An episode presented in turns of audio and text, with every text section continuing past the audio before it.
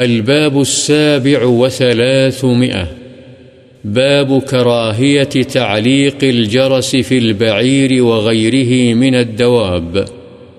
وكراهية استصحاب الكلب والجرس في السفر. اونٹ یا دیگر جانوروں کی گردن میں گھنٹی لٹکانے، نیز سفر میں کتے اور گھنٹی کو ساتھ رکھنے کی کراہت کا بیان۔ عن أبي هريرة رضي الله عنه قال قال رسول الله صلى الله عليه وسلم، لا تصحب الملائكة رفقة فيها كلب أو جرس. رواه مسلم.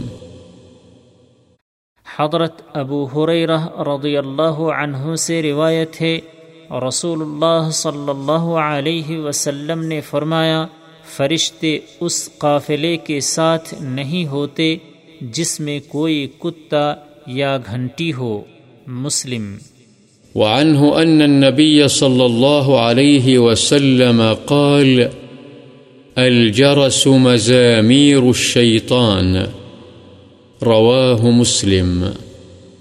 حضرت ابو حریرہ رضی اللہ عنہ ہی سے روایت ہے نبی کریم صلی اللہ علیہ وسلم نے فرمایا، گھنٹی یا گھنگرو وغیرہ شیطان کے باجے ہیں، مسلم۔